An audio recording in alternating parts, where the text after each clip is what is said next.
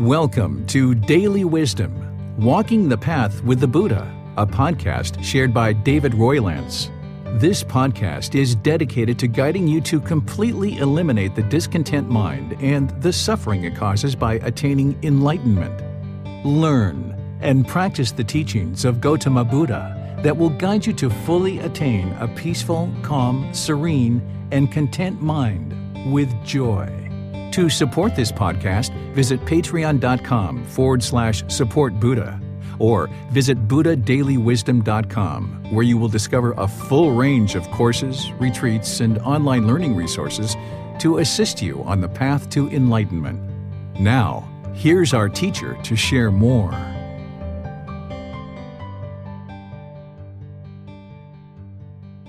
Sawadee Kap. Hello and welcome to Daily Wisdom Walking the Path with the Buddha.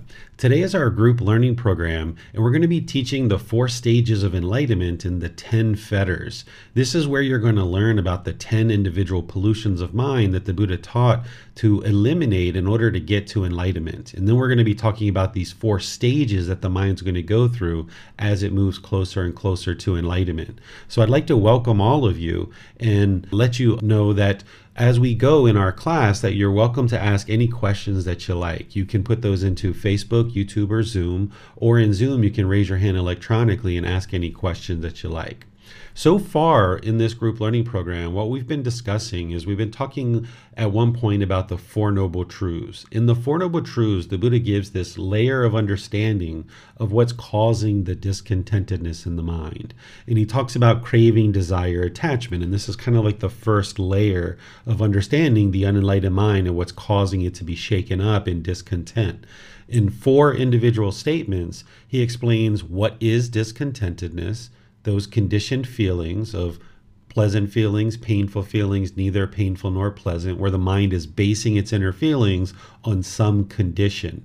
And those feelings are only temporary because they're based on some condition. That's why that conditioned happiness is uninteresting or you know not something that you would be interested in continuing to experience because as long as you're experiencing that conditioned happiness then that means it's only a matter of time before you experience sadness and anger and frustration in others by the time you get to enlightenment, the mind is in this peaceful, calm, serene, and content mind with joy that is unconditioned. You might think about it as unconditioned happiness, that the mind is not needing any particular condition in order to experience the happiness or the joy.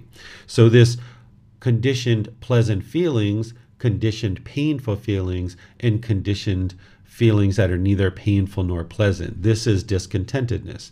Then he teaches the second noble truth, which is the cause of discontentedness, is the craving, desire, attachment, the mental longing for something with a strong eagerness, wanting things to be permanent, where the mind chases after the objects of its affection, longing and yearning. And if it gets the objects of its affection, then it gets these temporary pleasant feelings. But if it doesn't get the objects of its affection, it gets these painful feelings. And sometimes what we do is we push people or we push situations out of our life. This is called aversion.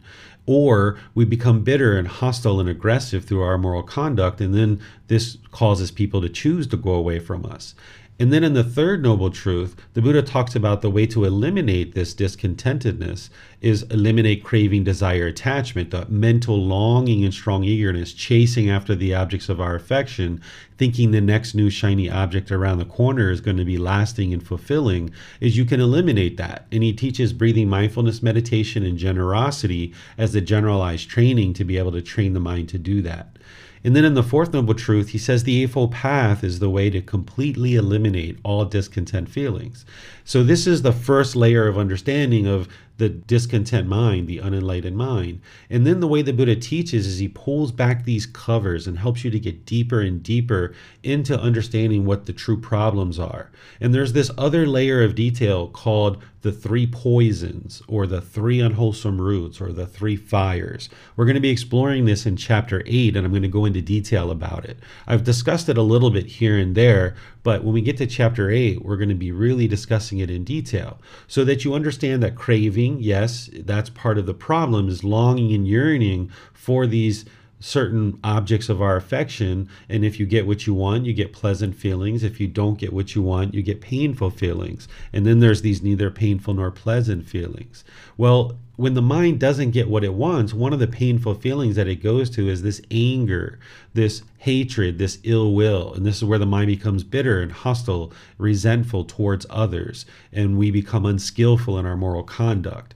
And then there's this third aspect of the mind called ignorance or the unknowing of true reality. The mind is misunderstanding what is actually causing its discontentedness. We tend to blame other people for our discontent feelings or we blame the situation. And that's why we tend to be hostile and bitter towards people because we have wrong view or we push people out of our life because we have wrong view. So it's only because of ignorance that craving and anger actually continues to persist in the mind. And this is why you don't believe any of the teachings of the Buddha. You get to wisdom because that's what antidotes that ignorance, that unknowing of true reality, the confusion or the misunderstanding. So now you can actually skillfully eliminate craving and anger when you have wisdom. But as long as the mind is in ignorance, then you're not going to be able to eliminate the discontent feelings. And that's why you come to classes and you read books, you ask questions, you reach out for help to your teacher, and things like that. Well, that's kind of like the next level of detail the three poisons, three unwholesome roots, and three fires, and their solutions and details at that level that we'll talk about in more detail as the program goes. And then there's another layer of detail that all of this comes to. It's called the 10 fetters. And that's what we're going to be discussing today. Because in order to get to enlightenment, you're going to ultimately need to understand each individual fetter in detail and the remedy and how to solve it. You might not be ready to go out today and actually address these fetters, but what I'm doing in this group learning program is I'm providing this overview over the course of multiple classes to give you a, a wider perspective, but yet really in depth of what the path to enlightenment is like and then next week, we're going to be starting with chapter one in the book. We're going to be starting from the very beginning. But here you're getting these kind of overview, but yet an in depth understanding of what the path to enlightenment is like. And so far, I've been sharing the Eightfold Path and building you guys up to understand the wisdom, the moral conduct, the mental discipline, I've taught you breathing mindfulness meditation, which is something that you need. And then, as we talked about the Eightfold Path last week under the mental discipline, I described those four jhanas that the mind goes through before it reaches the first stage of enlightenment. And we talked about these four jhanas as preliminary phases that the mind moves through, certain qualities of mind that come into the mind and get produced as the mind moves into this first stage of enlightenment. Well, now what I'm going to be describing is these 10 fetters because once you're in the jhanas, that's when you start focusing on the 10 fetters. Early on in your practice, you're just working to understand the three universal truths, the Four Noble Truths, the Eightfold Path, the five precepts. You're building your meditation practice and you're working with these things. And this is essentially what I'm going to be teaching over the first kind of seven weeks from starting next week until chapter seven. That's all the core teachings that we're going to be talking about over the next seven weeks. So that's what a practitioner is mainly working on at the beginning. But here I would like you to understand what the 10 fetters are and the four stages of enlightenment so you understand the ultimate goal. And as long as you're learning the Four Noble Truths, the Eightfold Path, the five precepts, meditation, and all these core and central teachings, the Buddha's teachings are all guiding you to eliminate these 10 fetters. So there's nothing to worry about, there's nothing to be obsessed about or anything like that. But instead, you would like to have general awareness of them at this point and how to actually antidote them. And just know that as you're building up your foundational core and central teachings and practicing these in your daily life, you're working to eliminate these but then eventually you're going to get to the point where you're in the jhanas and you're going to be interested to focus on them much more clearly. And that's where you might decide to pull this up, or you might decide to consult with me, or you might be in a class in the future about these in more detail. But here, you can just take this class as general awareness and general understanding, even though we're going to go into it in detail. Now, there's some students who are learning with me today in the live stream or in Zoom or maybe watching this on the replay that have been learning with me regularly for a long term period of time. And this is maybe the point where you need to actually start focusing on these closely. So, depending on where you are in your practice, and you will know where you are in your practice, you can approach this class in either way as general understanding to get familiar and start getting acquainted with these 10 fetters. Or if you've been practicing for a while and you feel like it's time for you to start focusing on some of these, this will be a great class for you to go into detail with that. So, once again, thank you all for joining. I appreciate you all being here. Let's go into discussing the 10 fetters and helping you guys to understand what these individual fetters are. So, these 10 fetters are organized into the lower fetters and the higher fetters. What a fetter is, is it's like a shackle that's around your ankle with a chain and a ball attached to it. That's what a fetter is. It's keeping you trapped in the unenlightened state. And as long as these fetters or these taints or these pollutions, we also call them defilements of the mind, as long as these 10 pollutions are in the mind, then the mind is going to continue to experience discontentedness. It's going to be trapped in this unenlightened state, and there's going to be continuous rebirth because of that. But that's neither here nor there. That's something to approach later when you look at the cycle of rebirth. But once you eliminate these 10 fetters, not only have you eliminated the discontentedness in the mind, you eliminate the constant rebirth and needing to come back and experience life over and over and over and over again. So these defilements or these pollutions, these taints, these fetters that are keeping the mind trapped in the unenlightened state, you need to first understand what they are through learning intellectually. Then you need to reflect on this and kind of understand what they are and how they're causing you problems. Then ultimately you will end up practicing certain aspects of the practice in order to eliminate them from the mind. And then by understanding these, you'll be more able to readily apply the solutions. So, this first fetter of personal existence view, this is where the mind misunderstands, has the false perception or the misperception, the unknowing of true reality. It has this confusion about the body and the mind. And it thinks that this body and mind is who you are as a person. And when you are holding on and clinging to this self image or this self identity in the mind, thinking that this is who you are, now you're opening yourself up for discontentedness. Because if you hear agreeable things about your self image, then you're going to potentially experience these conditioned pleasant feelings where the mind now has this happiness, excitement, elation, thrill, euphoria because somebody said, Oh, wow, you look so handsome in white clothes. It brings out the color of your eyes. You look so handsome. Well, if you allow that to obsess the mind and now you get these pleasant feelings, it's only a matter of time because of impermanence that someone's going to come along and say something diminishing and disparaging. Like, why are you wearing those white clothes? You're so stupid. You know, you're going to go out in the yard and you're going to get dirty. You're going to ride your motorbike and, you know, it's just a waste to, to wear white clothes. So it's only a matter of time because of impermanence that somebody's going to say something disparaging about the self image. And now the mind's going to experience painful feelings like anger, sadness, frustration, irritation, annoyance, or some other discontent feeling that's painful.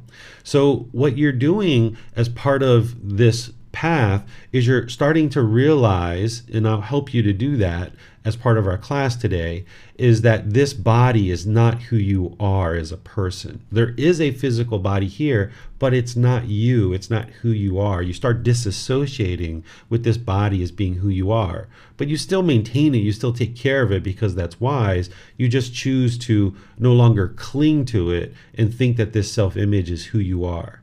And then the same thing with the mind. There's a certain self identity in the mind that the unenlightened mind carries around, like I am American, or I am Italian, or I am a Brit, or I am an Australian or Aussie, right? Or I am a police officer, I am a food server, I am a nurse, I am a doctor, I am a lawyer. All of this I am, I am, I am. And as long as that I am is in there, then once again, when you hear agreeable things, there's pleasant feelings. And when you hear disagreeable things, there's going to be these painful feelings. So if this mind identifies with, I am a Buddhist teacher, then when I hear people say, all Buddhist teachers are so lovely, they're so kind, they're so friendly, oh, they just dedicate their time, they practice generosity to share these teachings with people, oh, they're so great. Well, if you identify with I am a Buddhist teacher, now they're talking about me. And now the mind has the tendency to become obsessed with this. And then now there's going to be these pleasant feelings that come into the mind.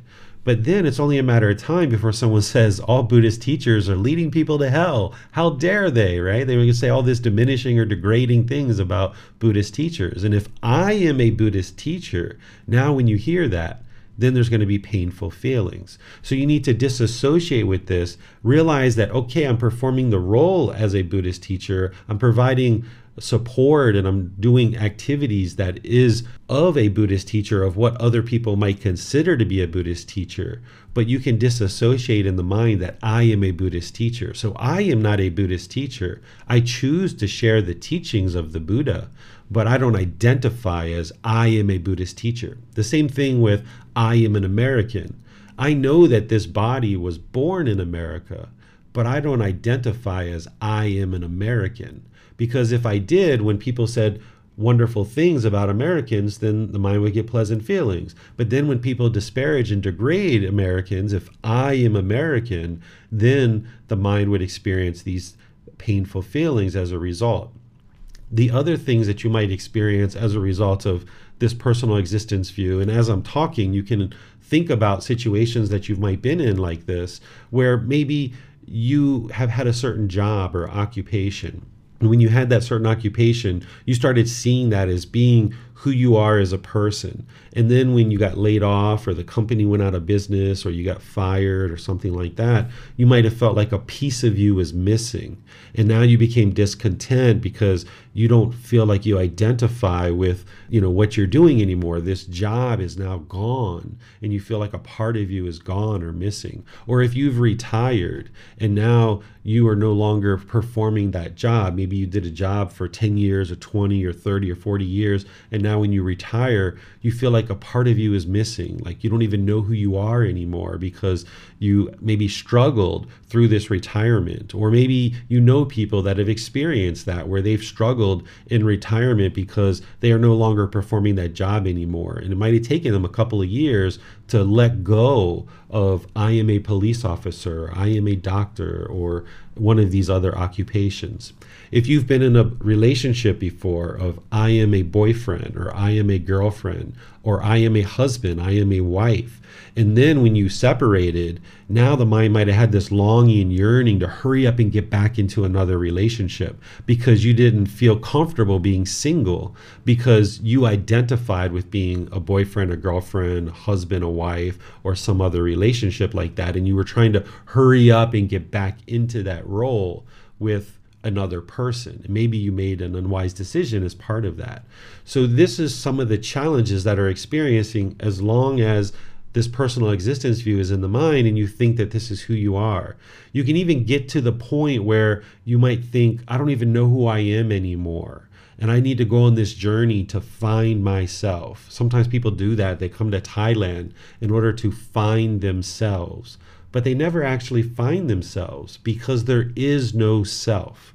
They might find new hobbies, a new occupation, they might find new friends, new interests, or things like this. But those things aren't who you are as a person. And it's only a matter of time before all those things change. And now the mind is uncomfortable when it has this pollution of personal existence view. So you can't find the self because there is no self there. So the Buddha provides us the teaching of the universal truth of non self to help us understand that this body and this mind isn't who we are as a person. And we can get liberated from clinging on to this to the point where if somebody says something agreeable about our image or our identity that was maybe there at one time, we no longer experience those conditioned pleasant feelings. Our mind is already joyful before this person even says that. And we might say, Thank you, I appreciate your kind words, or whatever you might say to that person. But then when somebody comes along and says something degrading and disparaging, you don't feel any painful feelings in that situation. You don't feel any anger or hostility or aggression or any sadness or anything like that because you no longer identify with these things. You've let those go.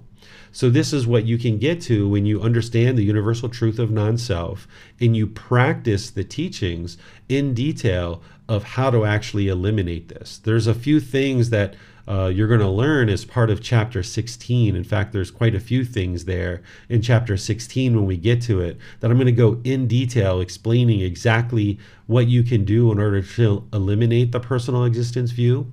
But because I've taught you guys about learning, reflecting, and practicing, now that I've shared this learning with you, let's reflect on this a little bit. You can actually discern right now that there is no self. And the way that you can do that is I can ask you, Where are you? And you can take your finger and you can point. Some people might point here or might point here. If you point to, to your chest and say, I am right here, look down and what you see is you see a shirt. You actually don't see you. The shirt is not you. That's just a shirt. So if we get rid of the shirt and say, Where are you? And then you point, well, that's just skin. So let's get rid of the skin. You know, that's not you. Where where are you? And then we point again. Well, that's just bone and that's just muscle tissue and fluid and organs. Those things aren't you. That's not who you are. But the mind falsely thinks that this is you.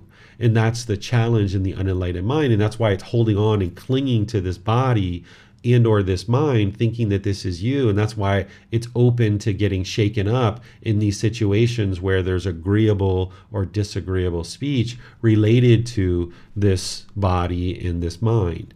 So as you learn the universal truth of non-self and in chapter 16 you'll see a detailed list of things that i share about how to eradicate this from the mind just a few things that we can talk about right now, because in chapter 16, I'll go into it in more detail, is you can start disassociating with this I am.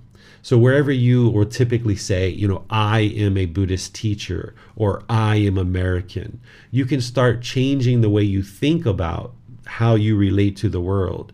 You might think about, you know, I provide the services of a lawyer, or I perform the function of a lawyer, or I perform the occupation of a lawyer, or something like this. Or you might say that, yes, and you understand that this body was born in America not telling you how to talk to people or the way you should talk with people, but there needs to be this kind of rewiring of the mind where the mind is no longer holding on and clinging to this body and this mind. And if you start disassociating with this body and mind as being who you are through your speech, now the mind can kind of be retrained. So instead of I'm going to my house or this is my car or my job or my phone, you can think of can you hand me the phone instead of can you hand me my phone?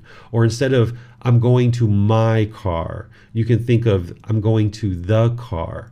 Or instead of I'm going to my house, right? I'm going to the place where I live, right? So you, can kind of disassociate with these words that we use because this is part of the challenge in having this pollution of personal existence view is that the language that we speak is kind of ill equipped to really describe true reality. Here in Thailand, when you speak in Thai and you refer to yourself, you actually use your name. You would say, David would like something to eat instead of saying I would like something to eat, you use your actual name. And in the Thai language, it's more accustomed to practicing in this way. But the English language isn't really set up that way. We're not taught that way because it's not really part of our culture. So we need to kind of shift and adjust the way that we talk for a while, maybe six months or a year. And then sometimes it's just easier when I'm introducing my son to say, This is my son by Lan, right?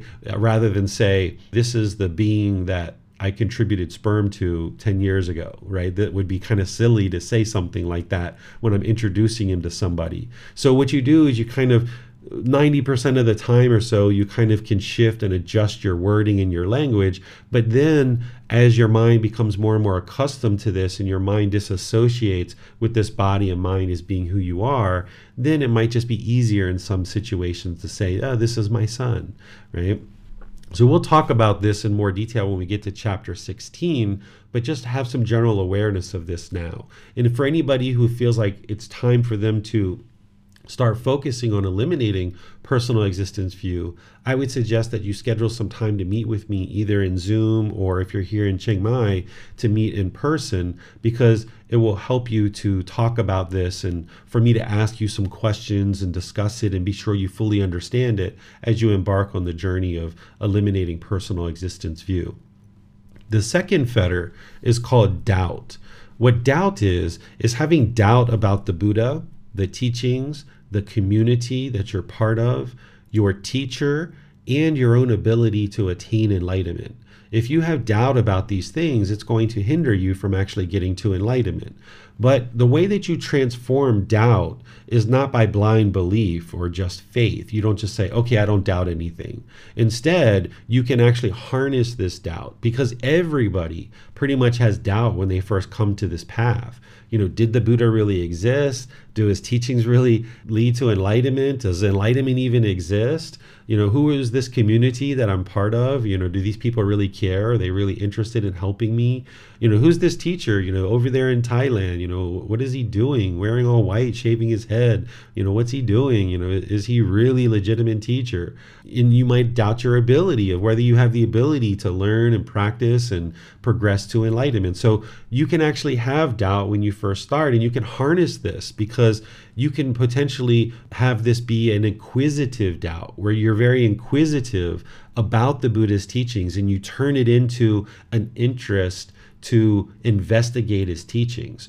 rather than just have blind belief or faith or just say okay i understand everything and you know okay i'll just have faith in the buddha that's not what you're interested in that's not how you get rid of this fetter of doubt and this pollution of doubt. The way you get rid of it is by investigating his teachings, examining them, reflecting on them to independently verify them and see that they're truth. You practice them. And as you're practicing his teachings and you see the condition of your mind gradually improving, you'll get to the point where you have no doubt that the Buddha lived and existed because you see that your mind used to get angry in certain situations and now there's complete peace or you're slowly diminishing this to frustration, to irritation, to annoyance, to eventually getting to complete peace. And you know that those things actually used to arise all kinds of anger in your mind before. So you'll get to the point where you have complete confidence that the Buddha absolutely existed, that his teachings are absolutely leading you to enlightenment. The mind's not enlightened yet, but you'll know that they're beneficial and leading you in the right direction. You'll know that this community of people that you're interacting with is caring and encouraging and motivating and interested in seeing you get to enlightenment.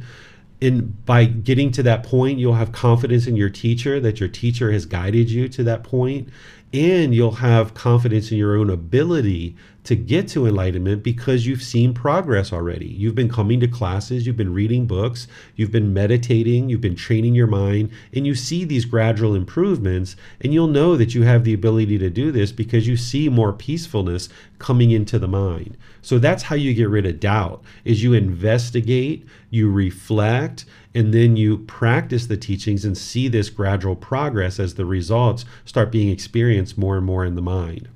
The third one is called wrong behavior in observances. There's two aspects of this. So I'm going to explain it in two different sections. The wrong behavior part this refers to the Eightfold Path, that moral conduct section that we've talked about right speech, right action, and right livelihood. Because with wrong speech, wrong action and wrong livelihood, you're going to be causing harm through your moral conduct, and this harm is going to be coming back to you. And as long as you're doing that, then you're not going to be able to get to peaceful and joyful mind because this harm is going to be coming to you from other people. So, bringing your practice up to practicing right speech, right action, and right livelihood. With right speech, there's those four aspects of right speech ensuring that you're not lying, that you're practicing not slandering, that you're not having harsh speech, and that you don't have frivolous speech. That's part of right speech, or what we talked about as right communication. And of course, in order to get to enlightenment, you're going to need to go deeper than that. You're going to need to know the five factors of well spoken speech, which we're going to be talking about in this program and we have talked about. You're going to need to understand some other aspects around speech. But to get rid of this wrong behavior, you just need to bring your practice up to what is in the Eightfold Path around speech, eliminating lying, slander, harsh speech, and frivolous speech.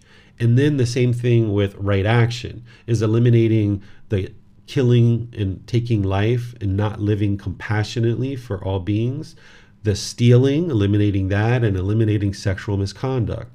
And then also the livelihood aspect is getting to the point where your livelihood is purified and you're not performing one of those five trades. So this is how you eliminate wrong behavior is you deeply understand the moral conduct section and you practice that and you practice it not as rules, not as forbidden activity or commandments or anything like that, but you see the wisdom in it that if you do practice these things, that it's going to produce better relationships both personally and professionally for you, and you make wise decisions to practice these and you bring your practice up to this closer and closer. That's how you get rid of wrong behaviors and you do that for an extended long-term period of time. What wrong observances are is wrong observances are rites, rituals, ceremonies, and worship. The Buddha actually didn't teach any rites, rituals, ceremonies, and worship. Even though certain Buddhist places that you go that are calling what they do Buddhist, they might be performing rites, rituals, ceremonies, and worship and calling it Buddhism.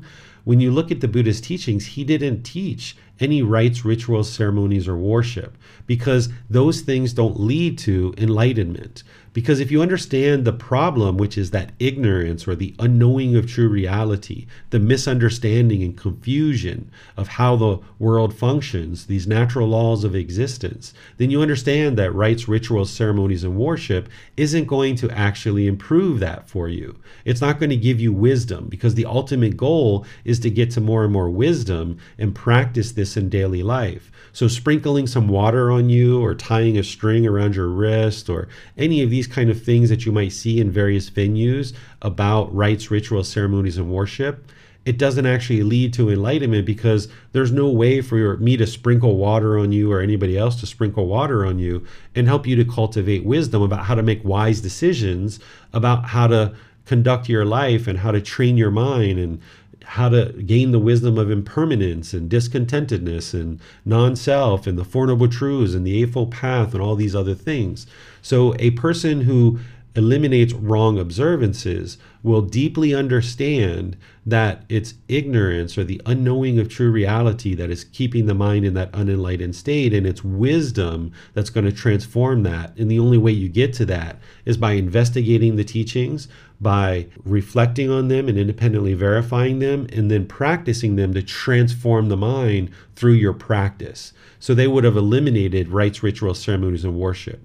That doesn't mean you can't do those things. You just your mind needs to understand that they don't lead to any kind of wisdom. So if you're part of a church or something like this and you enjoy going to sing and you feel like you're praising God, there's some people who enjoy doing this. You can do that. You might enjoy singing and participating, being part of a community, being in harmony with each other, but you know that what you're doing is you're arising this gratitude or this appreciation and you're looking to live harmoniously with other beings. But that by itself, the singing and all of that stuff, it's not going to produce wisdom in the mind. So there's things like this that you might do as part of traditions that you've learned in the past, but your mind needs to understand what the real goal is, is to get to wisdom and make wiser decisions. That's what's actually going to lead to your enlightenment. The fourth fetter is called sensual desire. Sensual desire is how the mind is longing and yearning through the sense bases for pleasant feelings. So the eyes, the ears, the nose, the tongue, the bodily contact in the mind itself. We call these the six sense bases. The mind is longing for agreeable contact through the six sense bases. The eyes take in certain forms that you see, in the mind wants only agreeable things. You only want to see agreeable things. And when you see agreeable things, you get pleasant feelings. But when you see disagreeable things, things that you disagree with, then the mind's going to get discontent with anger, sadness, frustration, and others. This is because of the sensual desire, the longing and yearning for pleasurable contact, this agreeable contact through the eyes. And it's the same thing through the ears. If you hear music that you agree with and you think is so wonderful, you feel so great when you hear that music. But somebody pulls up to you in a car with music that you don't like, and now you might get angry or frustrated or irritated, not understanding that this music is impermanent and you're not going to hear this music permanently. There's no reason to get frustrated by that right? So there's things that you hear. You might hear arguing or yelling or baby crying or something like this. And maybe the mind gets irritated or frustrated or some other discontent feeling. This is because of the sensual desire where the mind is longing through the ears to hear only agreeable things. And when you hear agreeable things, there's these pleasant feelings. When you hear disagreeable things, there's these painful feelings. And the same thing is happening with the nose. There's certain odors that the mind wants that are agreeable and certain things that are disagreeable. Same thing with the tongue. There's certain flavors that are agreeable and disagreeable. Same thing with the body. There's certain physical objects that are agreeable and disagreeable. If you have a nice fabric on, or if your partner comes and holds your hand, or if you sit in your favorite chair, these are all agreeable to you, right? But if you're walking down the street and somebody bumps into you and bumps your shoulder, maybe that's disagreeable to you and now you get frustrated or angry about that. Or if somebody steps on your foot, right? Maybe they step on your foot uh, as you're walking down the street, and now this is disagreeable, and you maybe get frustrated or irritated. This is all because of sensual desire. And then there's the mind itself, where the mind might be thinking about things in the past certain pleasurable things, maybe relationships or experiences that you've had, and you're kind of longing and yearning for those pleasurable things to happen again. Or there are certain painful things, experiences that you had in the past that the mind is holding on to. And when it thinks about those things, in the present moment, the mind becomes discontent because of things that are happening in the past or happened in the past. And the same thing about the future. The mind might have this longing, and yearning about pleasurable things that happen in the future. Or it might be having certain impressions that uh, painful things and you know disagreeable things are going to happen in the future and now in the present moment the mind becomes discontent because of this past and because of this future and now the mind is having this longing and yearning. It's through these sense bases of the eyes, the ears, the nose, the tongue, the bodily contact in the mind. And in, as long as this pollution of sensual desire is in the mind, it's going to keep getting shaken up because it can't permanently get things that are agreeable because of the universal truth of impermanence, it's only a matter of time before something disagreeable comes along. You can't control the world to only get agreeable things that you agree with.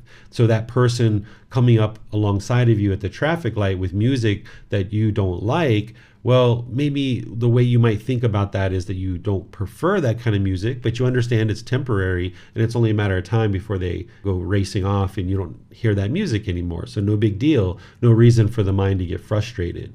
But there's specific things that you're doing here in order to eliminate sensual desire because what the mind does when it has sensual desire is it tends to be very selfish. It tends to hold on to things because it's craving this permanence. So it tends to hold on to things craving permanence. And as long as it's doing that, it's going to continue to have this sensual desire and it's going to continue to get shaken up. So we use breathing mindfulness meditation in order to train the mind to let go so when the mind moves off the breath, you're training the mind to let that go and come back to the breath. So over multiple sessions and multiple times within one session, whenever the mind moves off the breath, you're letting it go, letting it go, letting it go, letting it go. You're exercising the mind, getting it used to just letting go and no longer longing and yearning through the sense bases and craving for the objects of its affection. Instead, when the mind moves off the breath, you just let it go and come back. You let it go and you come back. So now, when you're in the mall and you see those pairs of shoes that, oh my goodness, they've got some beautiful shoes sitting in that store. I just need to get those shoes but you've got 30 pairs at home already. How many pairs can you wear in one time? Do you really need to go get that new pair of shoes? And is it really going to provide any lasting satisfaction? So, where you see the mind longing and yearning like that, you can cut it off and let it go. If you've been training the mind in breathing mindfulness meditation, you can cut it off and let it go and bring the mind back. You no longer allow it to chase after the objects of its affection when these other shoes get old and you no longer need them or you give them away or what have you, then maybe you buy a pair of shoes because it's very expensive to chase after our wants instead of just fulfilling our needs. And there's other things like this that the mind's going to be longing and yearning for. And where you see that, if you've been exercising the mind and breathing mindfulness meditation, you can cut those off and let them go. And then eventually you'll get to the point where the mind no longer is longing and yearning through these sense bases. And the other generalized training that we use is generosity. Because the mind is becoming selfish with this sensual desire and it tends to hold on to our money and our possessions and our relationships and all these different things that we're holding on to, we practice generosity where we're giving and we're sharing more than is strictly required in any one given situation. And by practicing generosity, we train the mind to let go. So we practice generosity with all the people around us and ensuring that, you know, we're sharing our time, effort, energy, and resources. And sometimes when people learn with a teacher, they might decide to offer donations to the temple or to the teacher and things like this. This is the way that we train the mind in order to let go and not hold on to things very tightly. And this is generosity is helping the mind to gradually let go. You can do things as simple as you're walking into a store and rather than just walk through the door and, and go into the store, you notice someone's behind you, you can hold the door and, and let those people in. Or if you see somebody drop something, you can bend down and pick it up and say, Sir or ma'am, you, you dropped this. This is yours, right? You can do these kind of things, which is sharing your time, effort, energy, and resources more than is strictly required in any one given situation. And you can cultivate this mind of generosity where you're willing to give and share because an enlightened being isn't going to be selfish. We need to eliminate this stain of selfishness, and this helps the mind to let go of sensual desire. Then the fifth fetter is essentially a result of the fourth fetter that as long as there's sensual desire where the mind's chasing after the objects of its affection if it gets what it wants it gets pleasant feelings. But if it doesn't get what it wants it will tend to get these painful feelings. And there is where anger might arise or hatred or this ill will this aggression this resentment this frustration irritation annoyance these lesser versions of this so when the mind becomes bitter and hostile and aggressive because of this ill will, once again, people aren't going to be interested in being around and they're going to leave out of your life because of this. So if as long as you have this ill will in the mind, then it's going to cause you difficulties in your personal and professional relationships. So we need to not only eliminate the sensual desire where the mind's chasing and wanting things to be a certain way, and then when it doesn't get those objects of your affection, then the anger arises. Not only do we need to eliminate the sensual desire, but we need to eliminate the ill will that anger, hatred, and ill will, the bitterness, hostility, and resentment. And the way that we do that is with loving kindness meditation. Loving kindness meditation is what I'm going to be teaching on Wednesday. We're going to be doing a four part series where I'm going to help you understand how to train the mind through loving kindness meditation. And what you're essentially doing is you're rewiring the mind through the meditation, but then you're also practicing loving kindness in daily life through your intentions, your speech, your actions. You're ensuring that you're not causing harm through any of the ways that you interact in the world. And you might have seen or you might have remember as part of right intention, right speech, right action, the Buddha is teaching about how to practice those in such a way that doesn't include harm or ill will or things like this, and practicing with a mind of loving kindness, where we can go out into the world and we can be polite, kind, friendly, and respectful to all those around us. And it just takes time to gradually train the mind and bring it up closer and closer to this enlightened mental state where there's no more ill will in the mind, and now you can function that way through all your various relationships, whether it's your life partner, your children, your coworkers, your neighbors, your family members, that instead of being harsh and bitter and resentful towards them, that you can transform your mind with loving kindness meditation. And now when you're around those people, now you can function in a more loving and kind way. Because what the mind does as we age is we take on this ill will.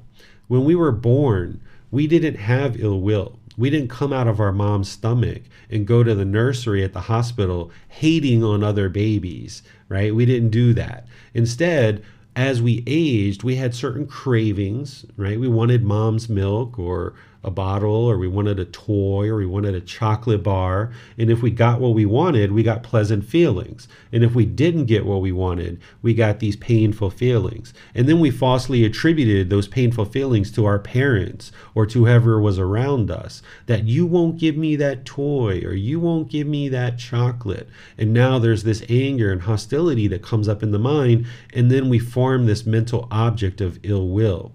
And this gets more and more deeply rooted in the mind as we age and we have various experiences and different relationships and different jobs and different interactions that we have we have these pleasant feelings. If we don't get the objects of our affection, then we get those painful feelings. And then we start forming this anger, hatred, ill will, this resentment, this bitterness. So when we practice loving kindness meditation, it starts breaking this up and it starts rewiring the mind. Because now, in the unenlightened state, if we don't get what we want, we might go down this path this well beaten path of anger, hostility, and aggression, this ill will, because that's a well worn path. And it's so easy for our mind to slip down that path. And the thing is, is that we know where that path leads. It leads to harshness, it leads to uh, broken relationships, it leads to difficulties in our life. But when we don't have the wisdom to understand that, we just keep going down that path we've beat down that path very well. It's got a well worn path in some cases. The grass is all worn out, it's just dirt. We've knocked back the sticker bushes and everything else. But when we do loving kindness meditation and we're practicing loving kindness meditation, we're essentially rewiring the mind. That now, when we don't get the objects of our affection, now we realize that any painful feelings that are coming up those are being caused by our own mind. It's not being caused by the other person. And going down this path of ill will isn't what we're interested in. We're interested in going down this other path that we now need to create. We need to get out our machete. We need to knock down these bushes. We need to get rid of the stickers in the bushes. And we need to knock this path down. And it's going to be challenging. It's going to be difficult. It's going to be a struggle in some cases because your mind's so used to going down this well beaten path. And it's so easy for the mind to go down that path but we know where that path leads and we're not interested in doing that anymore. So we've got to walk towards the struggle and get into these stickers and we need to knock these bushes down and make this path a well worn path. And over time, this old path will get overgrown again, and the mind won't be interested in going down there anymore. And it's got this other new path that it's opened up in the mind by rewiring the mind through meditation and through our daily actions, our daily speech, and our daily intentions. That we now, when somebody does something that we disagree with, we just understand that that's impermanence, that we can't permanently agree with everything that each person does. So, therefore, when somebody does something we disagree with, we just understand that that's impermanence and there's no need to get frustrated and angry and irritated about it. There's no reason to get hostile and aggressive towards this person. So let's go down this path of loving kindness where we're polite, kind, friendly, and respectful to people. And the Buddha teaches us how to do that through right intention, right speech, and right action. And now, this path, we go down this path so frequently that the mind just is always going down that path. This other path is so overgrown, we don't even look down that path anymore. But again, this is a gradual progression that takes us in that direction. So let me pause here and see what questions you guys might have about the lower fetters before we talk about the higher fetters. You can put your questions into Facebook, YouTube, or Zoom, or you can raise your hand in Zoom and ask any questions that you like. I don't see any questions at this time, Teacher David. Okay, so let's move into the higher fetters so that you understand what these are. The higher fetters, the number six and seven, are actually very similar. So I'm going to describe these together. What desire for form is, is desire for form is having a craving, a longing for existence in the human realm or the animal realm. This is the form realms. There's physical form. The body has physical form in the human realm and in the animal realm. Number seven is desire for formless. This is desire to be born into either hell, afflicted spirits, or the heavenly realm. There's individuals who crave this, who long for this, that they're interested in being born into these realms. And you might think that the goal is to die in this life and go to heaven and be there forever. And you might have a craving for that. So by the time you need to get rid of this, you need to eliminate holding on and desiring to exist in this world in one of these five realms, whether it's the hell realm, the animal realm, the afflicted spirits realm, the human realm, or the heavenly realm. Not interested in being in any of those realms. So you're not craving for existence, but you're also not craving for non existence either, where you want to potentially commit suicide or you would like to die right? Instead, you would like to practice this middle way where you realize right now you're in the human form and the goal is to train the mind and get to enlightenment and purifying the mind and experience this enlightened mental state. But as long as there's this craving, this longing, this yearning, this holding on to this world, then the mind can't be content because it's always going to want something that it doesn't have. By the time somebody eliminates desire for form and desire for formless, they will have eliminated any fear of death. An enlightened being isn't going to fear death because they know that they've trained their mind. Their mind is completely peaceful and joyful. There's not going to be this holding on to material possessions in this world thinking that you know i got to hold on to all these things and therefore i'm afraid to die i don't want to let all these things go that exist in this world like relationships and material possessions and you're also not worried about what's going to happen next after you die. So, in the unenlightened state, we sometimes fear death and we are afraid of what's going to be next after this, or we're holding on to this material world so tightly that we're not interested in letting it go. So you'll need to get to the point where you don't have a fear of death and you're no longer having this desire for form or formless existence. And there's other teachings to help you do this about reflecting on death and things like this that I will share at different times. But just doing the breathing mindfulness meditation and the generosity is helping you to eliminate this in general. But there's very specific things that you can do. So when you get to this point, there's classes that I've taught where I teach you how to reflect on death and kind of confront death on your terms. Because when death sneaks up on you, then we're kind of shocked by that impermanence. But when you can confront death on your terms through reflection of death, then you'll see that the mind can become quite content in understanding that, yeah, this existence is not permanent. There's one thing that we're all required to do, and that's die. Everything else is not required. Everything that we do is optional. Every single thing. Going to work, taking care of our children, our life partners, cleaning our house, taking a shower, all of these things, brushing our teeth, they're all optional. We choose to do these things mostly, but they're all optional. The only thing we're actually required to do and we can't escape from, at least in the unenlightened state, is death. Once you get to enlightenment, you've escaped death. You'll no longer experience death anymore. This is called the deathless. So there's ways to train the mind to confront death so that you can get comfortable with it and just know that it's going to occur and it won't shake you up thinking about your own death and you won't worry about what's next. The eighth fetter is called conceit. Conceit is arrogance, pride, judging, judging others, measuring and comparing who is superior and inferior. This is part of the ego. So, as long as there's conceit in the mind where you want to put yourself above people or below people, the mind is shaken up. Because as soon as you put yourself above someone and you talk down to them, they're not going to like that and people are going to exit out of your life. But if you put yourself below people, maybe like a celebrity or someone who's famous, if you're around somebody that you really admire, you're going to be shaken up by that. And now, when you're shaken up by that, your mind is uncalm, it's unsteady. You're going to talk in ways that maybe you would rather not speak about and, and use those kind of words or language. And your mind's just going to be shaken up, making unwise decisions. And as long as you're judging people of who's above you and who's below you, your mind can't be at ease and it can't be peaceful because when you enter into a room, you have to figure out who's above you and who's below you. And now your mind can't be at ease because you talk to people who are below you in one way and you talk to people who are above you in a different way. And your mind can't just practice right speech because it's constantly trying to figure out who's above you and who's below you. Where this is coming from is this is coming from our countless animal existences in the past. Because when we were animals, we needed a pecking order. That was our survival. We wouldn't have been able to survive otherwise. When we were a pack of wolves, we needed the alpha male and alpha female to teach us how to hunt.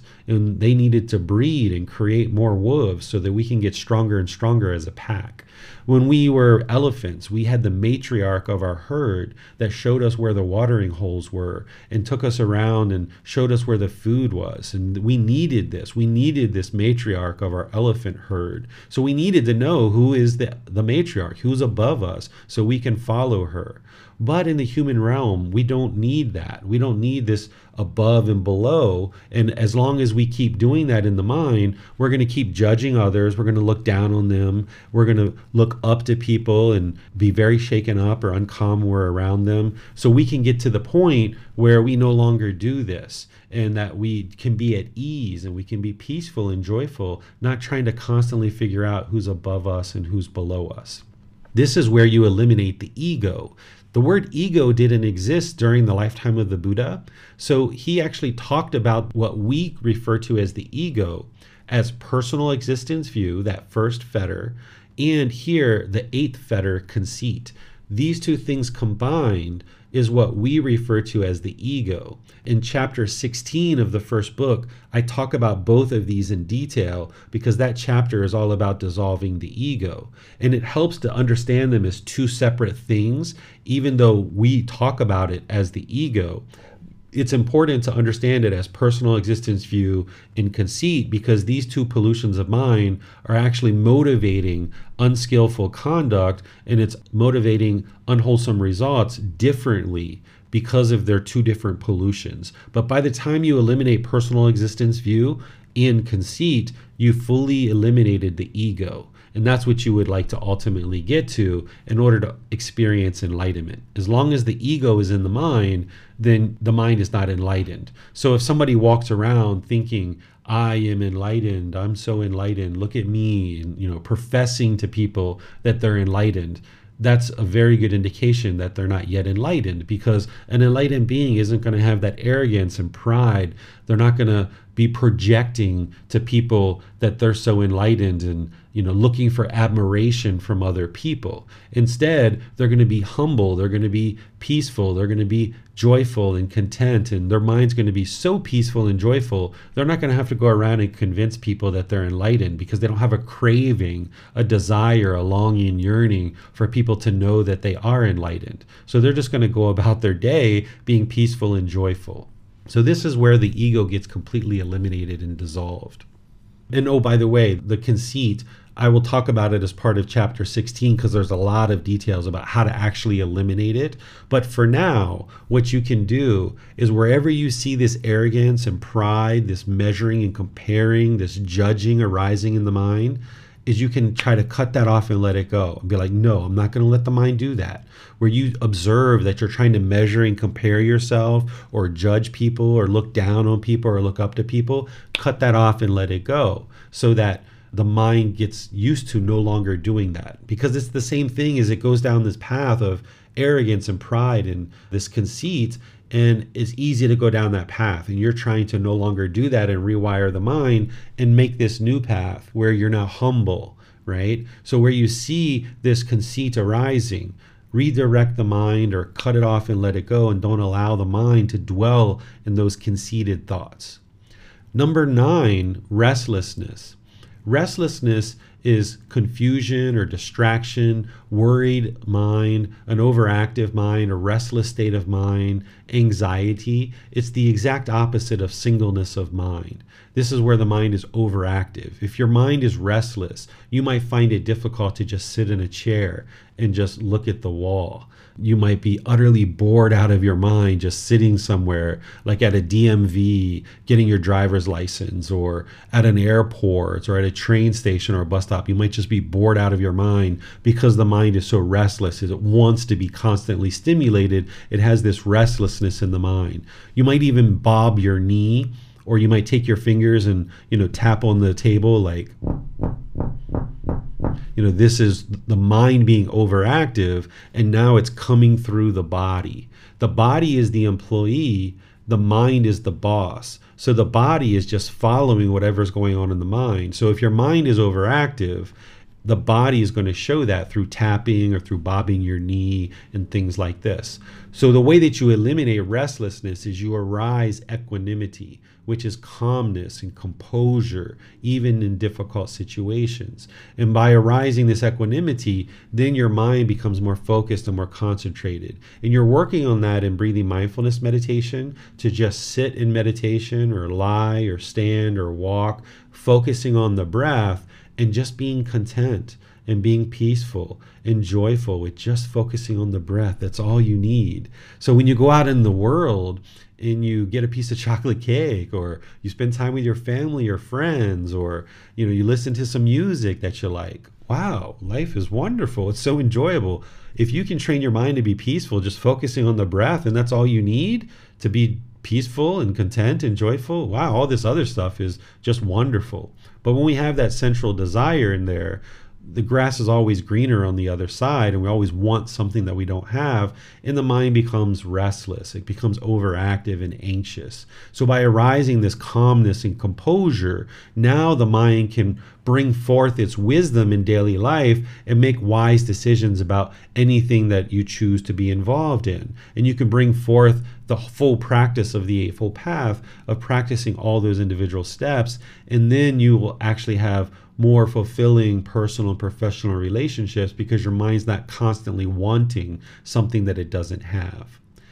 And then the fetter of all fetters, which is the 10th fetter, which is ignorance. This is the last fetter for a reason, because this is what allows all the other fetters to exist in the mind, which is ignorance or the unknowing of true reality. The mind is unknowing of these natural laws of existence. It's unknowing of these 10 fetters. It's unknowing of the Four Noble Truths, the Eightfold Path, the five precepts, meditation. You'll learn about the Brahma Viharas and the seven factors of enlightenment and so many other teaching that you're going to learn as part of this program and others where the mind is just unknowing of these things because we didn't grow up with these teachings so we don't know these here in Thailand, the children learn them growing up. So this is one of the reasons why people call Thailand the land of smiles. And it's very peaceful here because people are practicing these teachings. Not everybody is enlightened, but they're practicing these teachings fairly closely. So this ignorance or unknowing of true reality is just you don't know what you don't know. The mind is lacking wisdom. And it's only when you learn, reflect, and practice that you independently verify the teachings and you see the truth for yourself to acquire this wisdom that you now antidote the mind. So there's a certain intellectual activity that's involved to eliminate ignorance, that you're investigating the teachings and you're starting to reflect on them. But if all you did was understood the teachings intellectually, the ignorance hasn't been eradicated yet.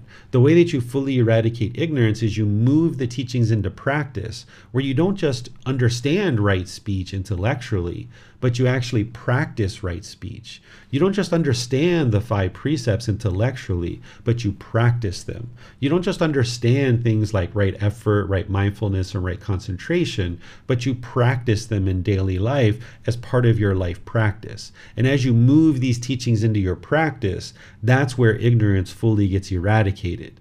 So there's things like the three universal truths, the Four Noble Truths, the Eightfold Path, the five precepts, the natural law of karma, and other teachings that you need to learn that will help you to eradicate this ignorance. First, there's this intellectual activity of coming to classes and reading books and getting personal help with your teacher and so forth.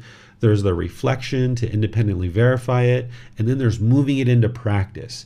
And then as you move it into practice, you might have certain challenges or struggles as you're doing that. And you need to come back and start to learn some more. You need to ask questions. You need to have personal guidance. You need to read the book and consult the book. And now you go through that reflection again. And now you move back to practice and you start practicing this teaching. And then you fall down, you make a mistake, you trip over your feet, you say the wrong thing, you get angry, you get frustrated, and then you come back and you start learning some more and you move through this gradually, slowly but surely. You gradually learn, you gradually practice, and you gradually see this progress as the ignorance is diminishing more and more, the wisdom is going up and now you're transforming the mind getting rid of all these individual fetters and as you're eliminating each of these fetters then the mind is moving through the four stages of enlightenment, which we'll talk about next. But let me pause here and see what questions you guys have on any of the higher fetters. You can put those into Facebook, YouTube, or Zoom,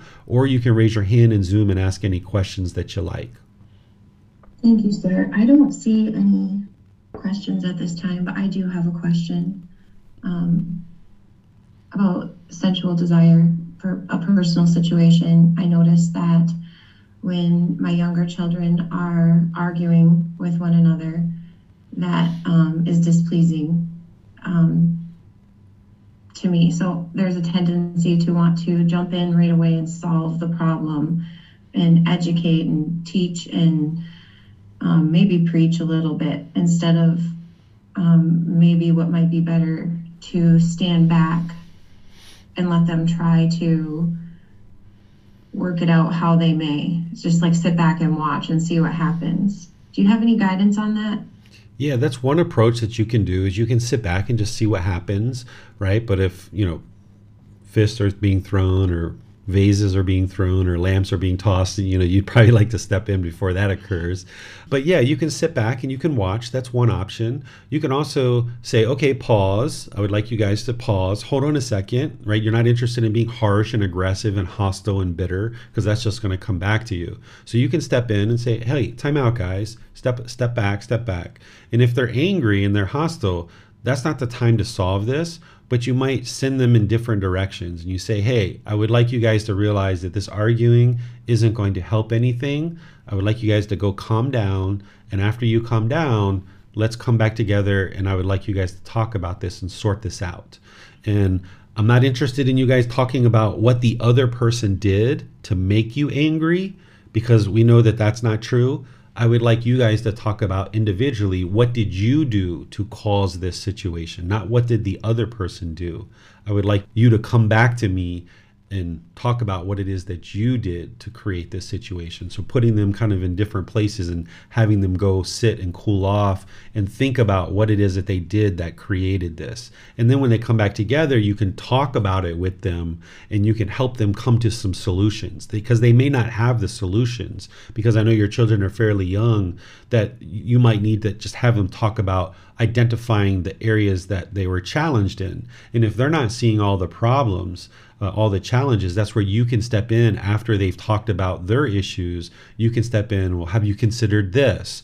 Or have you thought about this? Or did you notice that you were this way? Or did you notice you were talking aggressive and harsh? You can use the Eightfold Path as a way to guide them. Did you notice you weren't speaking at the right time? Did you notice you weren't speaking true or gentle or beneficial or the mind of loving kindness? So you point these things out to them if they're not seeing them themselves. But first, you would like to listen to them about what it is that they feel that they did that contributed to this situation.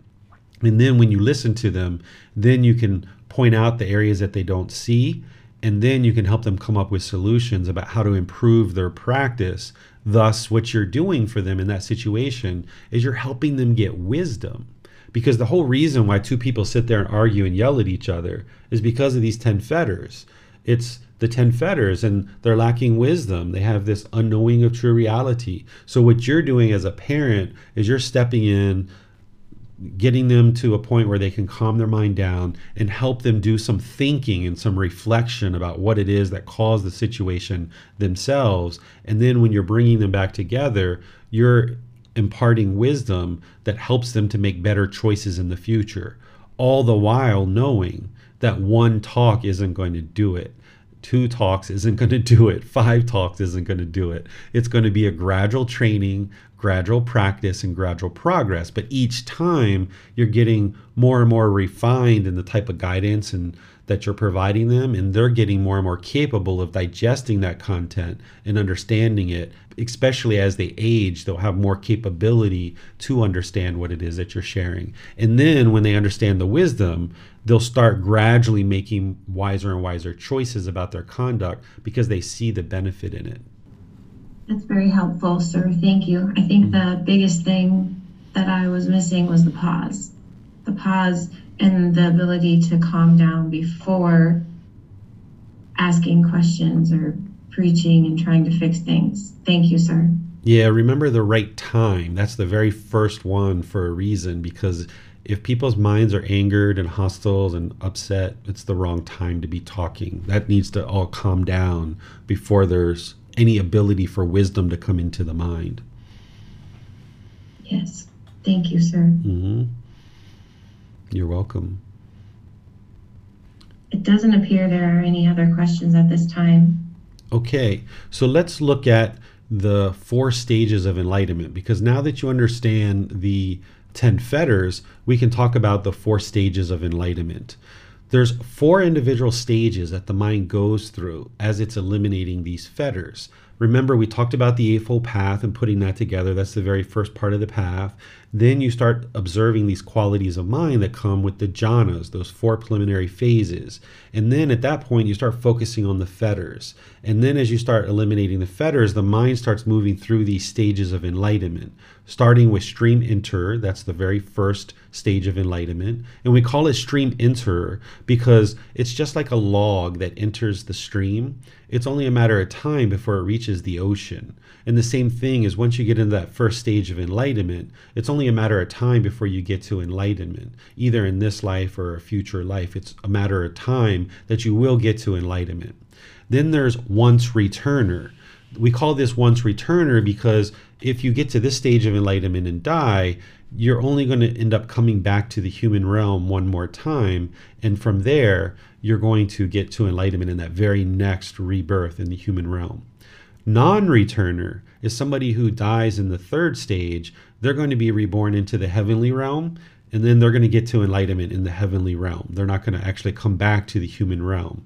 This is called non returner. But not everybody in heaven actually gets to enlightenment. Some of those beings, a lot of those beings, are reborn into other realms.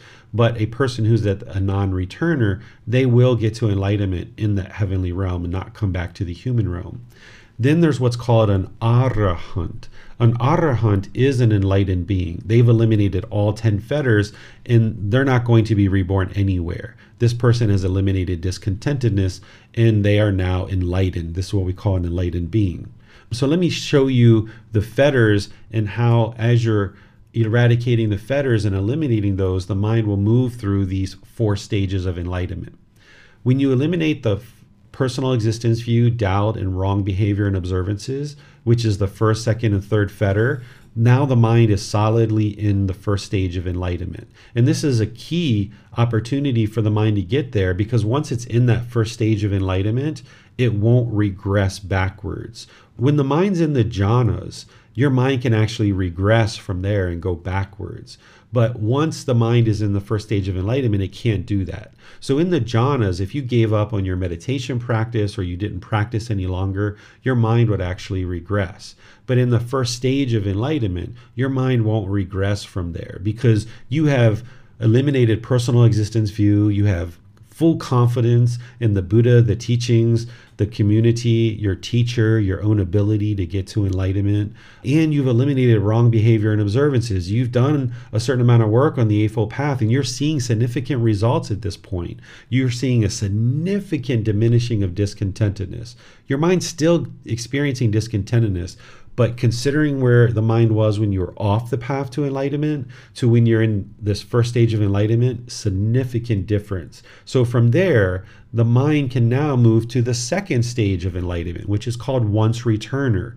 You've already eliminated the first three fetters, but now you just kind of thin out sensual desire and ill will. Those fetters are still there, but they're just thin. They're not as strong. So if you're noticing like that you don't have as much sex drive anymore, this is because sensual desire has diminished. Or if you notice that at one time you used to crave eating a lot of ice cream and chocolate and you just don't have that craving anymore you just eat it every once in a while this is sensual desire diminishing or if you used to indulge in alcohol and cigarettes and drugs and other things but now you've kind of diminished that this is sensual desire diminishing. And the same thing with ill will. If you're noticing that your anger your bitterness your hostility is diminished over time this is that ill will starting to diminish.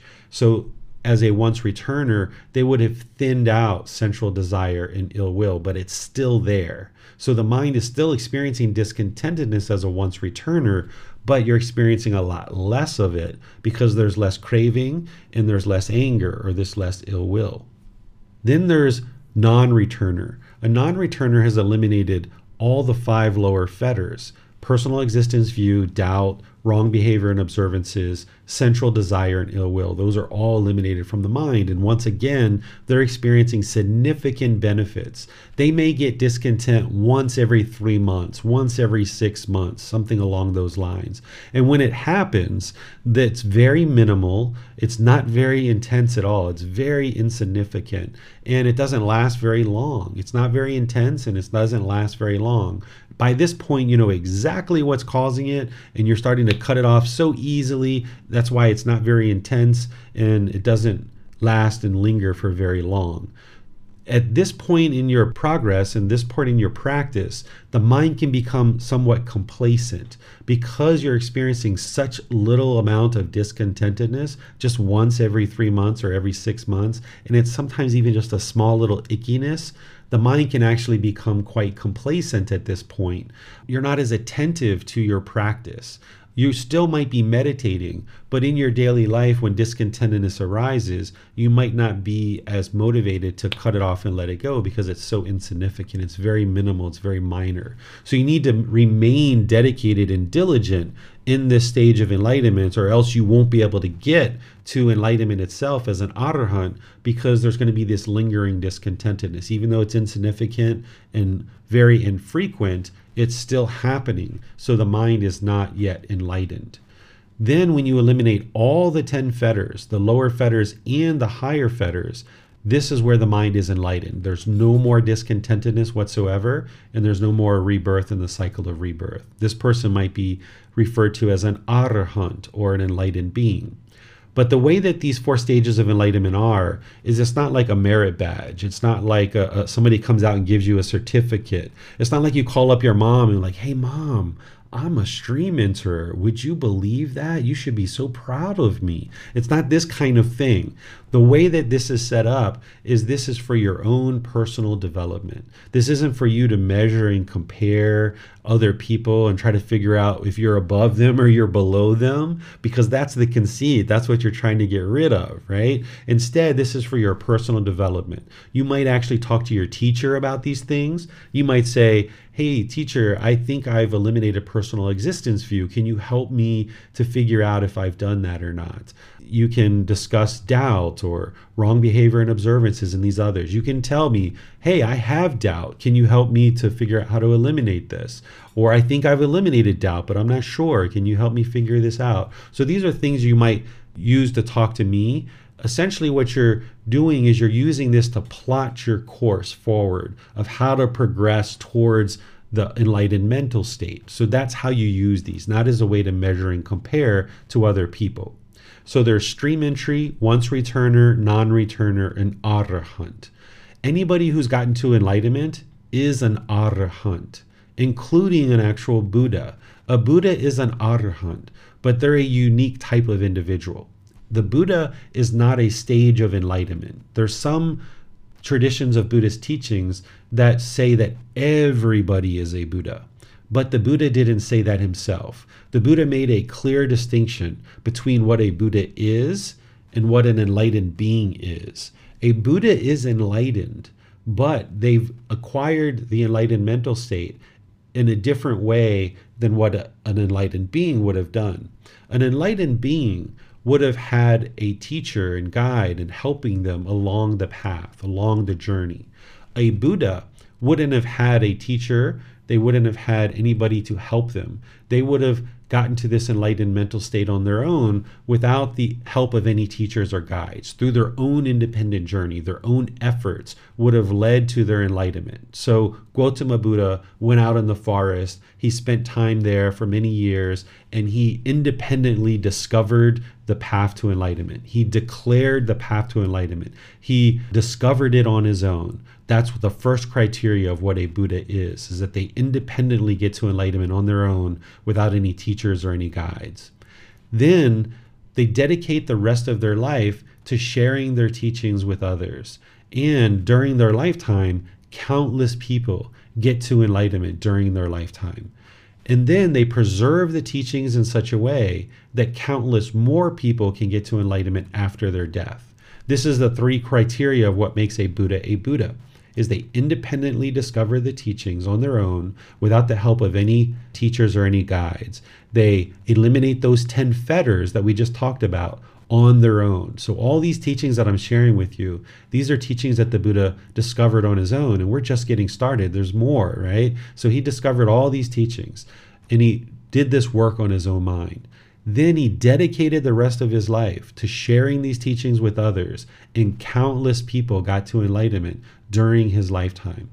Then he preserved the teachings in such a way that countless more people got to enlightenment after his death. Here we are, 2,500 years later, and we still have his teachings because they were preserved in such a way that more people could get to enlightenment after his death. This is what makes a Buddha a Buddha independently discover the teachings, dedicate their life. Countless people get to enlightenment during their lifetime, and they preserve the teachings for others to get to enlightenment after their death. We call them fully, perfectly enlightened. And the reason why is because they don't have teachers, they don't have guides. The only thing that they know is the path to enlightenment. By the time they get to enlightenment, their mind only knows the path to enlightenment in terms of the teachings. They know other things, of course, but they only know the path to enlightenment. If an enlightened being gets to enlightenment through the guidance of a teacher, and that teacher is not a, an actual Buddha, then that person is going to have a certain amount of baggage, a certain amount of residual things that didn't necessarily lead to their enlightenment. They might be practicing 80 or 90% of the teachings that lead to enlightenment, but they still got 10 or 20, maybe even 30% of the things that they're doing didn't actually lead to their enlightenment, but they're still practicing those things. That's what an enlightened being would do because they are having this teacher and they might just be practicing some of those things out of respect for their teacher. But a fully perfectly enlightened Buddha doesn't have a teacher. So if they practice something and it doesn't work and it doesn't lead to enlightenment, they're going to discard it. So by the time that they get to enlightenment, they're perfectly enlightened. All they know is the path to enlightenment. So during the entire rest of their life, they're putting lights down along this path, making it very clear for as many people as possible to actually get to this enlightened mental state. And that's why they can help countless people get to enlightenment because their wisdom is so penetrating, it's so clear, it's so precise, it's so direct. And this is why they're able, or one of the reasons why they're able to actually help people to get to enlightenment. There's one other quality of mind that a Buddha actually has that is different than that of an average enlightened being the average enlightened being that gets to enlightenment, they're going to go off and do things, you know, be a politician, a business owner, whatever it is that they're going to do, they're not going to function the same as a Buddha, but their mind is still experiencing the peace, calm, serenity, and contentedness with joy. The thing that allowed the Buddha to get to enlightenment on his own without the help of any teachers or any guides is that he has an unlimited memory where other beings in the world they have a certain capacity, they have a certain limit to their memory. It's kind of like a hard drive. They might have a one terabyte hard drive.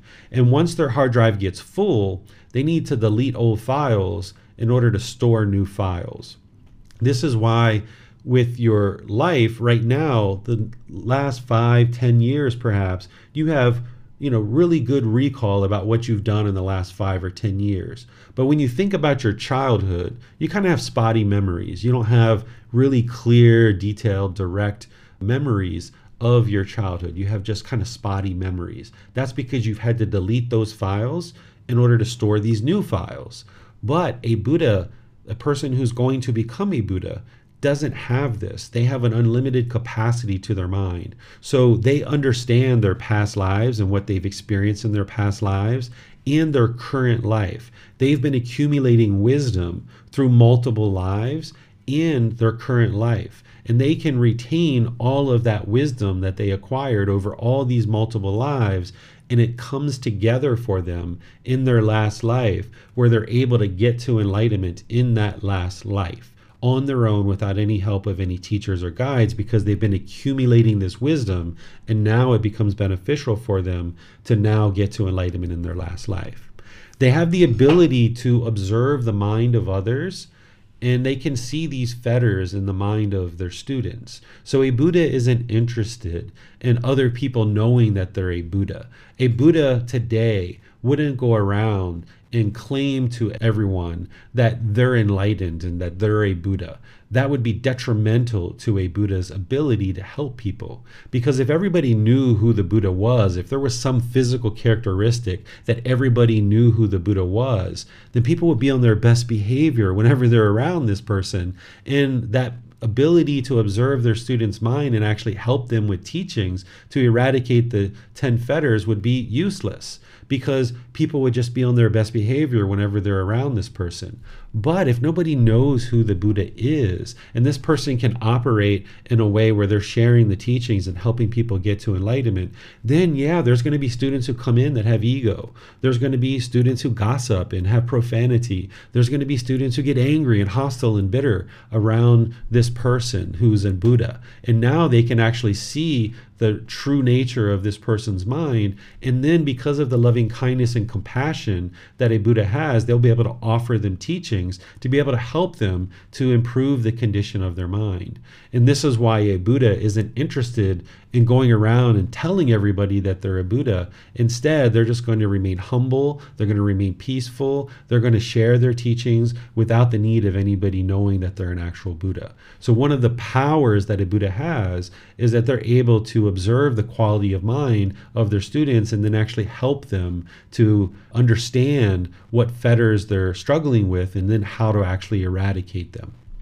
A Buddha has a deep practice of their own teachings. They are essentially a living, breathing, walking example of their teachings. They're not going to teach right speech and then practice wrong speech. They're not going to teach the Brahma Viharas of loving kindness, compassion, sympathetic joy, equanimity, and then practice the opposites of those. Instead, they're going to be a living, breathing, walking example of their teachings because this is one of the ways that a Buddha teaches. Is yes, they teach through discourses and talking, but they teach a lot better and a lot more through the way that they conduct themselves in the world. And their students can observe that this person is practicing things like you know right view right intention right speech right action and all the others. And they can observe how this person interacts in the world and they can use them essentially as a role model. Even without knowing that that person is a buddha a buddha is going to be able to have students and teach classes and conduct themselves in the world in a way that people are interested to learn with that person. And then the students aren't necessarily going to know that that person is a buddha and now as they're learning with that person they're just using that person as a role model because that's essentially what you do is if a teacher is teaching right speech then you would think that they would be practicing right speech. So you're kind of learning from your teacher of how to not only understand right speech through the discourses and the books and things like that, but you should be able to observe that they're practicing these teachings as well. And this is how you learn, not only from a Buddha, but also from other teachers as well. If you weren't learning with a Buddha, you would be able to absorb and experience using this person as a role model through just observing their way that they function in the world. And this is why it's utterly important for any teacher of the teachings of the Buddha who is guiding people to enlightenment to either be very, very, very close to enlightenment or enlightened themselves. And this actually will be helpful for the students to be able to observe the conduct of this individual and how they interact in the world. And this is how you can learn. And the Buddha uses that same thing is that they're a living, breathing, walking example of their teachings. So, this is everything that I had to share with you guys today. I'll just open up to any questions that you guys have related to this topic of the 10 fetters and the four stages of enlightenment, you can put your questions into Facebook, YouTube, or Zoom, or you can raise your hand in Zoom and ask any questions that you like. Thank you, sir. It appears I missed a question on YouTube. Someone asks, How about exploring or learning deeply? And I'm going to try to say this word as best as I can. Anatalakkhana Sutta. I'm not sure what sutta you're referring to there. Not you, Chrissy, but whoever's asking the question. um, because when I learned the suttas, I didn't learn them by the name of the sutta. I learned them as the way I present them in this book series in individual pieces. So if you have a reference that you would like to share with me privately, I can look up that sutra and I can help you to understand it if you're having challenges to understand it. But I didn't learn them in terms of the very long discourses and by the name.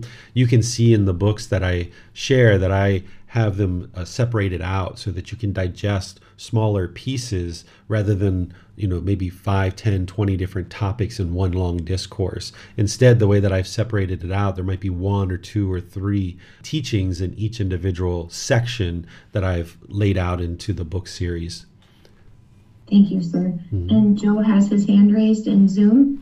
Let's go to him. Hi dr david. Hello hello. And everyone.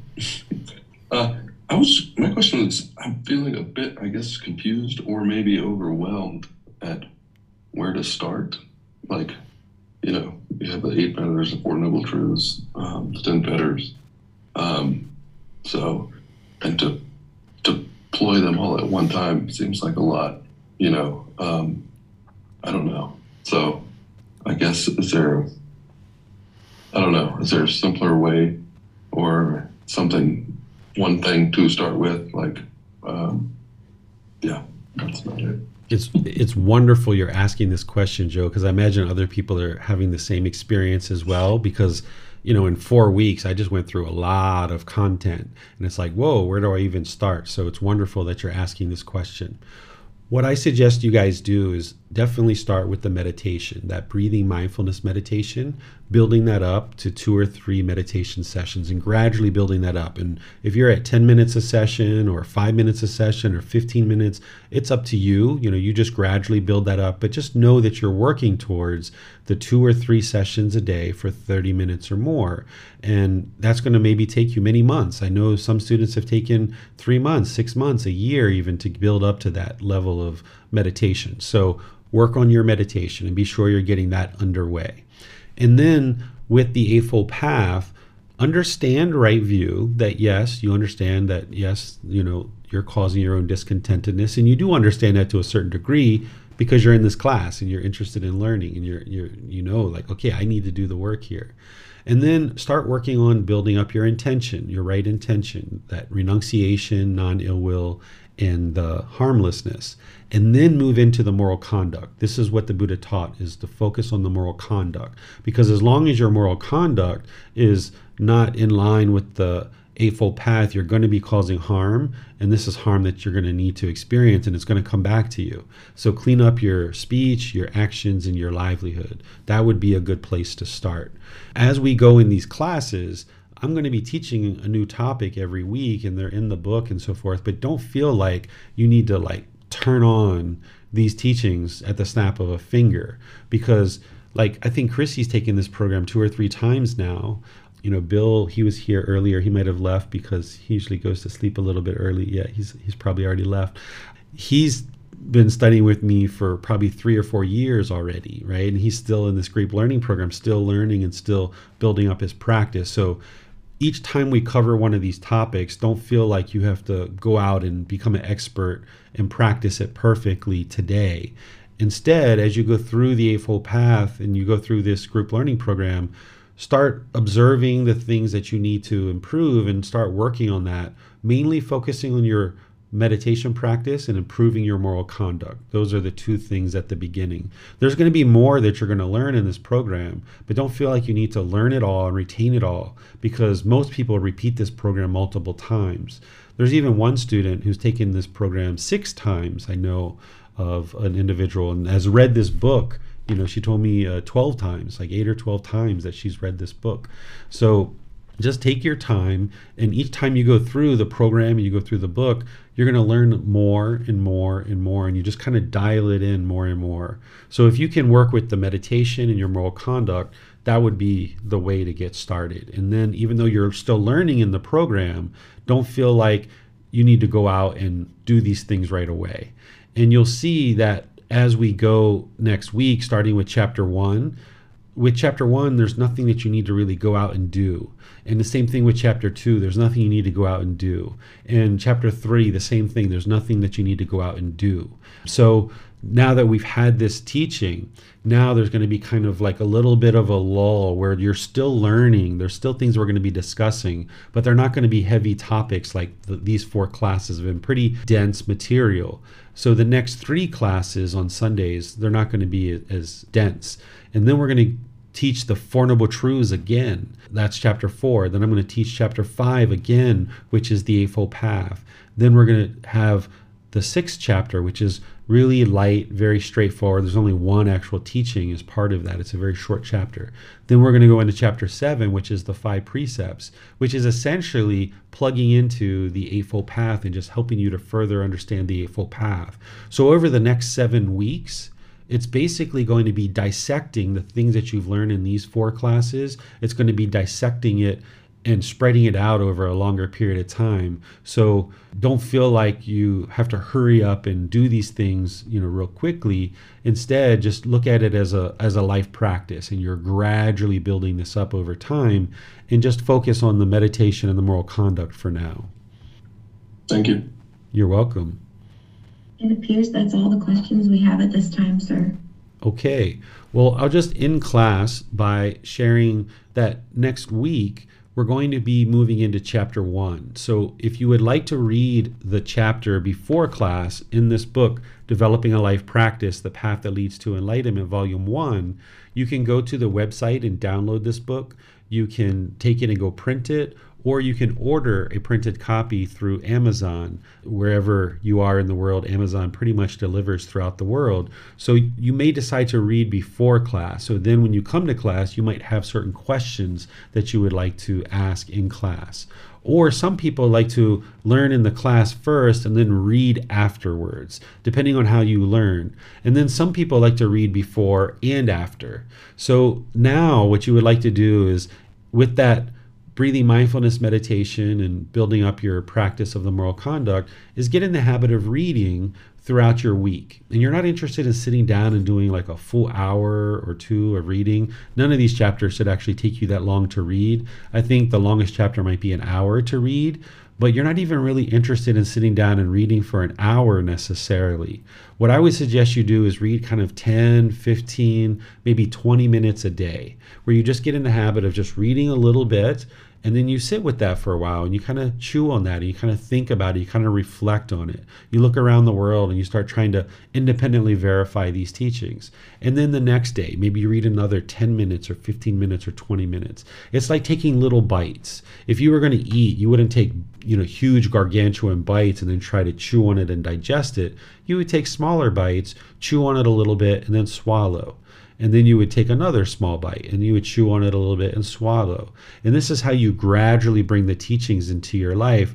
Rather than you know taking in an enormous amount of information all at once you just gradually do this slowly but surely. And realize like what we were just talking about with joe is that you're not going to learn everything the first time that you're going to need to repeat things more than one time. And this is normal. That's why the book is called developing a life practice the path that leads to enlightenment rather than develop this right now right? It's develop a life practice that it's going to take some time for you to be able to gradually build this practice up. And know that it's a lifelong journey. You'll potentially get to enlightenment long before the end of this life but you approach it as knowing that it's a long term thing, that it's not something that's six months or a year or two years. It's a longer journey than that. But when you're standing at the bottom of the mountain, the mountain always looks really tall. It looks like it's really hard to get up the mountain. But when you start gradually walking step by step, you just focus on the next step and the next step and the next step. And as you're making your way up the mountain, you realize that it wasn't so tall after all, and it wasn't so hard after all. And the beautiful thing about this path to enlightenment is once you get to the top of the mountain, normally when we do climb a mountain, we have to come back down you know, we might enjoy the view and the fresh air while we're up there, but we've got to come back down. But with the path to enlightenment, when you make your way to the top of this mountain and you get to enlightenment, you don't have to come back down. The mind is permanently enlightened. You'll experience this peace and joy for the rest of your life. So you'll be able to stay up there and enjoy the view and enjoy the fresh air. But the mountain always looks bigger when you're standing at the bottom. So just gradually walk your way up the mountain slowly but surely as you're coming to classes, as you're reading the book, as you're meditating, as you maybe reach out for guidance and things like that. Just gradually do this. So, next Sunday, we're going to be doing chapter one. This is titled Universal Teachings Love, No Harm, Good Morals. And when you learn this, this is where you're going to learn about how various traditions that you might have been exposed to in the past are uh, somewhat connected to what the Buddha is actually teaching.